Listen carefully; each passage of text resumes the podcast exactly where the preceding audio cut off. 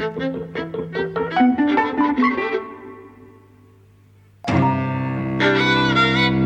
everybody, and welcome to Eavesdropping at the Movies. I'm Jose. I'm Mike. So we've just come from the Great Barnum. So close. what was it? The greatest showman. The Greatest Showman. Well, first things first. Merry Christmas. Yes, Merry Christmas. Merry Christmas. Christmas has happened. and we were desperate for something to see in the There's been a cinema. light snowfall, and now we've seen the greatest showman. Obviously, spoilers ahead. Yes. If a film like this can be spoiled. it's so bad that nothing can spoil it. Well, we'll. Um, so I'm guessing you didn't have a very good time. I certainly didn't. I groaned. I can't remember groaning as much in a film for a, well a long time anyway. Well, here's the first thing. I didn't know it was a musical. Oh, did you not? No one told me this was a musical. The trailers didn't tell me. No, I didn't tell you because I thought you wouldn't come if I told you. Well, no, I, I'm perfectly happy with musicals, and mm. actually, it's quite. This is an original musical as well. It's not based Yeah. on a stage play or anything like that. So that's quite encouraging. Yes. But I had no idea, and when it started, because of the kind, because of, I, I don't even know why I, I just got this thousand yard stare when it started. Like, oh God, it, oh, it opens with it, op- oh God. it opens it opens with a number with Hugh Jackman uh, as as a you know uh, P.T. Barnum um, circus uh, ringman, and he's dancing around and singing and. And I'm thinking, okay, okay, this isn't what I expected. It turns out it's a dream sequence. So I thought, well, maybe that's just a dream sequence thing because he's a little kid dreaming that that will be his future. And then when the little kid actually starts singing in real life, I'm going, oh God, kill me. Yes. I thought this is this is going to be absolutely awful. It's not just a musical. This is like watching the X Factor, right? This is like being sat through two hours of the X Factor. It's overproduced, kind of shiny and bright. I thought it was just dumb. I love musicals. I really do. But this was like a dumb musical. This was one of those musicals, one of those, you know, American musicals, actually. Uh, let's be specific. Where, you know, dare to dream, your dreams will come true. And you just think, oh, fuck off. You know, and I really hated it. I hated its attitude. I hated its message, you know, and I hated well, the message in a way was okay, right? It's all about being inclusive and accepting difference and all those nice things. But I hated that the film so blatantly contradicted everything that it said should be. Oh, it's muddled, that's for sure. You I know. mean, So, and I hated the songs and I hated the dancing and I just felt like smacking everyone really. I didn't even recognize Michelle Williams. And why does she take a part like this anyway? It's so sappy and stupid. the, the film has like signifiers of things without actually doing the things themselves, without building up things properly. So you'll have like we're doing a "Believe in Yourself" song, and you can tell from the chords and from the from the people who are singing it. You know, we're going to do a "Believe in Yourself" song. Now you have to believe in yourself, and now we're going to do a "I love you despite everything else" song, and now I'm going to do a you know whatever it is. What did I write down here? Uh, a love transcends stuff song. you romantic you. or, a, or like a believe in your dream song, and it ha- and like you can tell it, it it's like th- there are so many scenes that feel incomplete. Like the film doesn't really put in the work, and it just jumps into scenes almost halfway through, and and like the the, the scene will almost be at its climax already when you join it, and you're going hmm. there's there's a there's half a scene you've missed out here to get me to this point. It jumps around. I hated the whole thing. I mean, I hated the beginning because, you know, it was just like a pop video, which starts off with Barnum as an adult, takes him back to childhood, shows him becoming an adult, meeting the love of his life, blah, blah, blah, all in three minutes, right? and takes you back to the present, right? Yeah, I think it's a little bit longer than that, but it's done like in one extended song. It's done in one extended song. Yeah. It was just like I hated it, uh, and so and then he becomes successful, like almost right from the beginning. He's a success, really, uh, and you know, kind of he continues being successful in different ways throughout the film. Then, of course, it all burns down, and then it all gets rebuilt in the last five minutes. It just felt like stupid. Yeah, it's a real Deus Ex Machina. We'll come back to that because there's something interesting about that. I think the problem I had with with the very early parts when he's building the the show is you have no clue as to why he wants a freak show in particular. I mean, let's call it what it is, a freak show. right? Yes. Um, he calls it like a carnival oddities, and then becomes a circus. But Well, whatever. no, actually, I thought there was a number that showed that because that's you know that's what people would pay to see.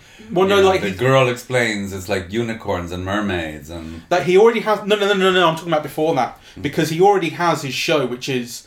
Um, you know, creepy animals and and it's all dead stuff, and then the girl says, "No, you want living people. That's what Hmm. that's what we need." But before that, like he's going to get his loan to build it, and he basically had two moments of inspiration, or you know, what could pass for moments of inspiration, which is where, when he's a young lad on the street, uh, a young child with sort of facial disfigurements is Ah, kind gives is kind to apple, him, yes. and then just before he goes into the bank manager to get a loan, he sees the uh, little the, the short fella, yeah, yeah, yeah. which is and like that that can't be that can't be an element of inspiration because he's already going to get his loan because then he, the, the next moment he walks into the bank manager and he says people will pay to see this stuff Mm. you know so like you kind of i thought like there would be something about this is why he wants to do this in particular. Like he has some insight into what people want or he has some interest in the lives of these people. But no it's just he the film just you, you just get the okay he just wants to do this in particular. There's no particular reason why you think Anyway, you- that comes from out of nowhere?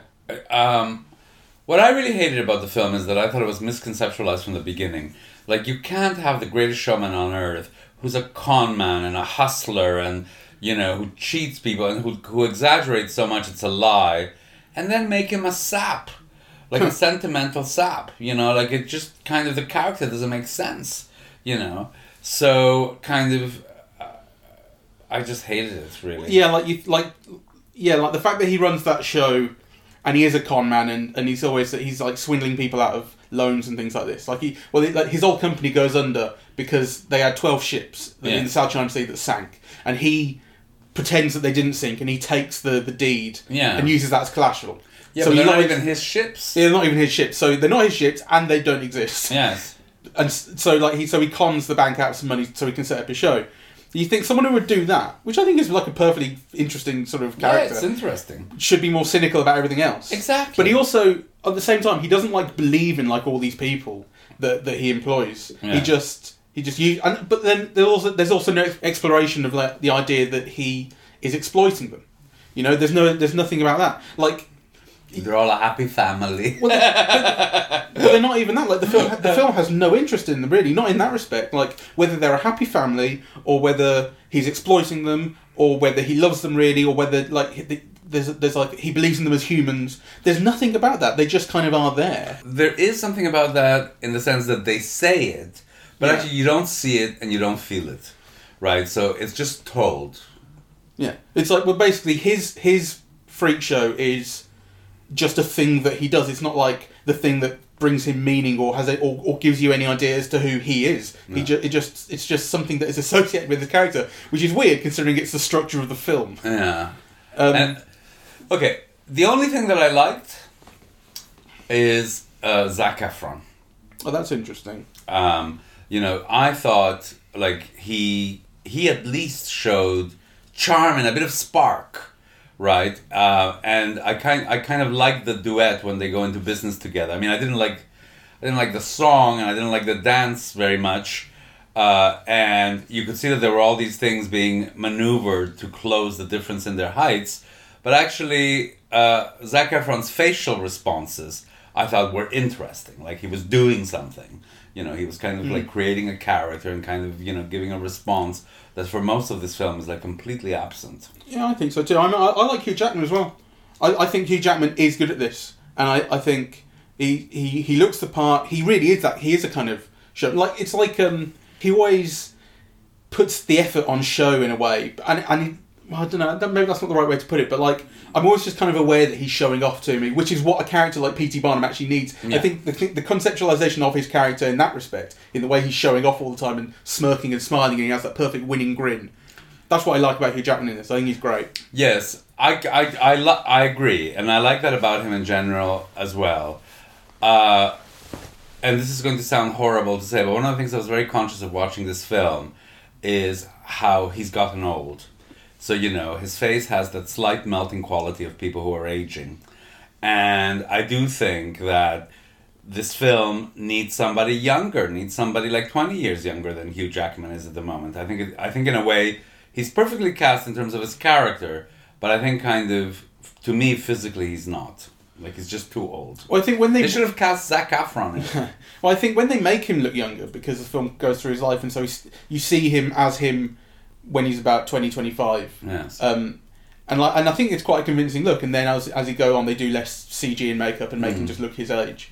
Um, I thought it was, that was quite convincing, and you know I kind of like him as his age. The problem is that he ages like 15, 20 years, and his daughters don't. Yes. His daughters just stay like Stay eight and six, like Inception. You go, I thought these kids were meant to have got older by now. yeah. That's weird. Um, one thing worth mentioning is, I mean, the film has every cliche of musicals and and video clips in the book. It's like one big cliche.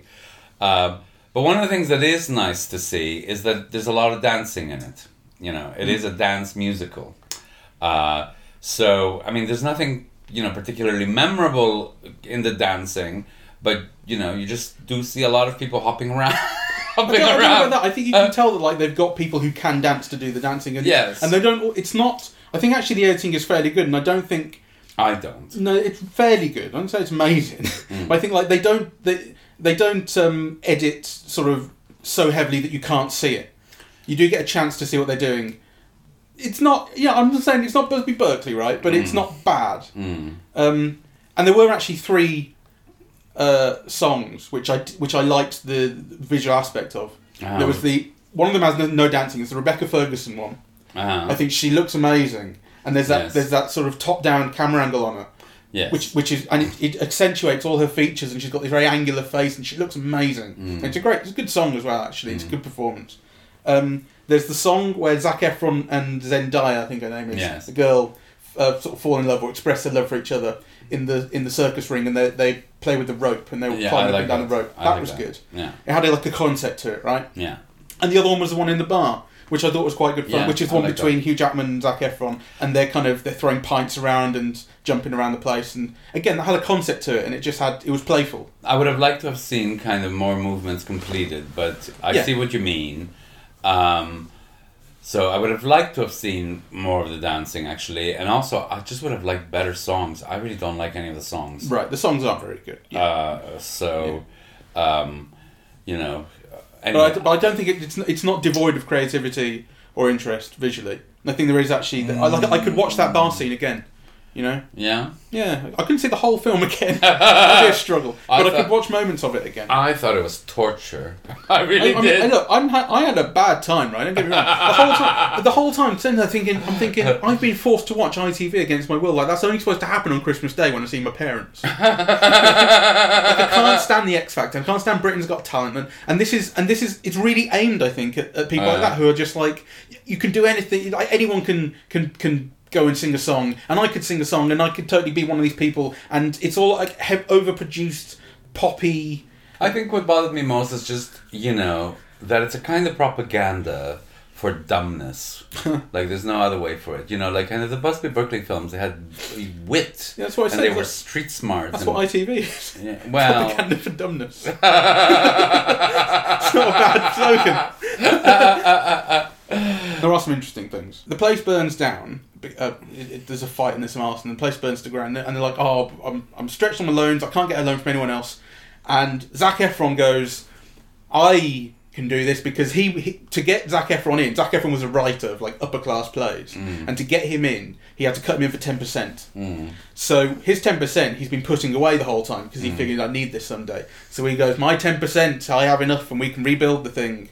And he says, all I want is to go in 50-50 with you. I'll put in the money, and then we split everything 50-50. And Barnum goes, okay, and everyone goes, whoa, we're back on the road.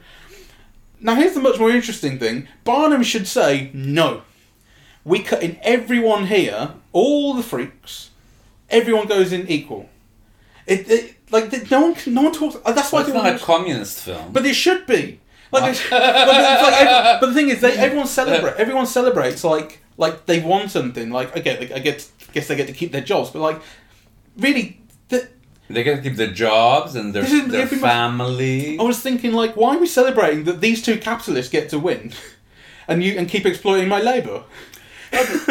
well, there's that as well, but I mean, you know, the whole idea is that they've created a home and a family and relationships for all of get- these people who are social outcasts. Yeah, that they get to make all the money off. At one point, uh, when it starts to be a success and they're making money, Barnum buys a huge mansion, which is basically because he, he his, his his motivation underneath everything is to climb the social ladder and, and rise above his station, Yes. and and, And give uh, his wife everything she had with her parents. yeah, because she came from an upper class place. Yes. Um, so and so he buys this huge mansion, which is really it's like when you buy presents for other people that are really just for yourself. Mm. Um, but,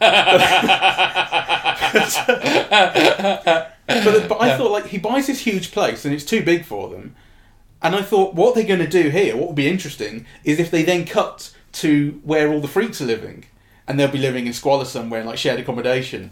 That would be interesting because it'd be like, look at the contrast. But no, there's No, no, I don't think there's no interest in any of that. The thing is that like, most of these people are from as low as you can get, like you know laundromats behind closed curtains or the streets or you know. So so actually, I kind of that that right, that, but there's still there's still a that conflict. that aspect didn't bother me. What did bother me was the film claiming, you know, that it was for the acceptance of all kinds of difference. So the you know the circus is made up of all of these people who are all different. Some have beards, some you know have tattoos, some are tall, some are tiny, right? And the whole impetus of the film is you know these people are human and they're just like us and they're equal to us. But of course, the film doesn't make them equal. The star is Hugh Jackman and then Zac Efron and then Michelle Williams. So actually, you have you know two white men at the top and then like two white women and then the the, the circus freaks are just like wallpaper. Capitalist pig dogs this is what I'm saying. Revolution, comrade. And here's the other one. Um, Zac Efron falls in love with one of the freaks, but what's the freak he falls in love with?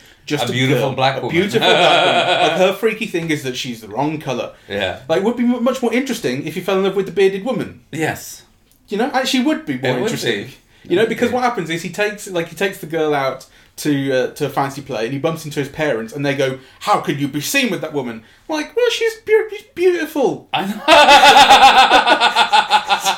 know. Pay to be seen with her. It's awful. I, I just, I, it's I, it's ITV fare, and I don't care if I sound like a snob. You have to be a snob about these things. I yes. Think. So, but do you think it's going to be popular? Well, it's taken like twenty five million dollars or something, Has it? and on like an eighty four million dollar budget. Here's the other thing.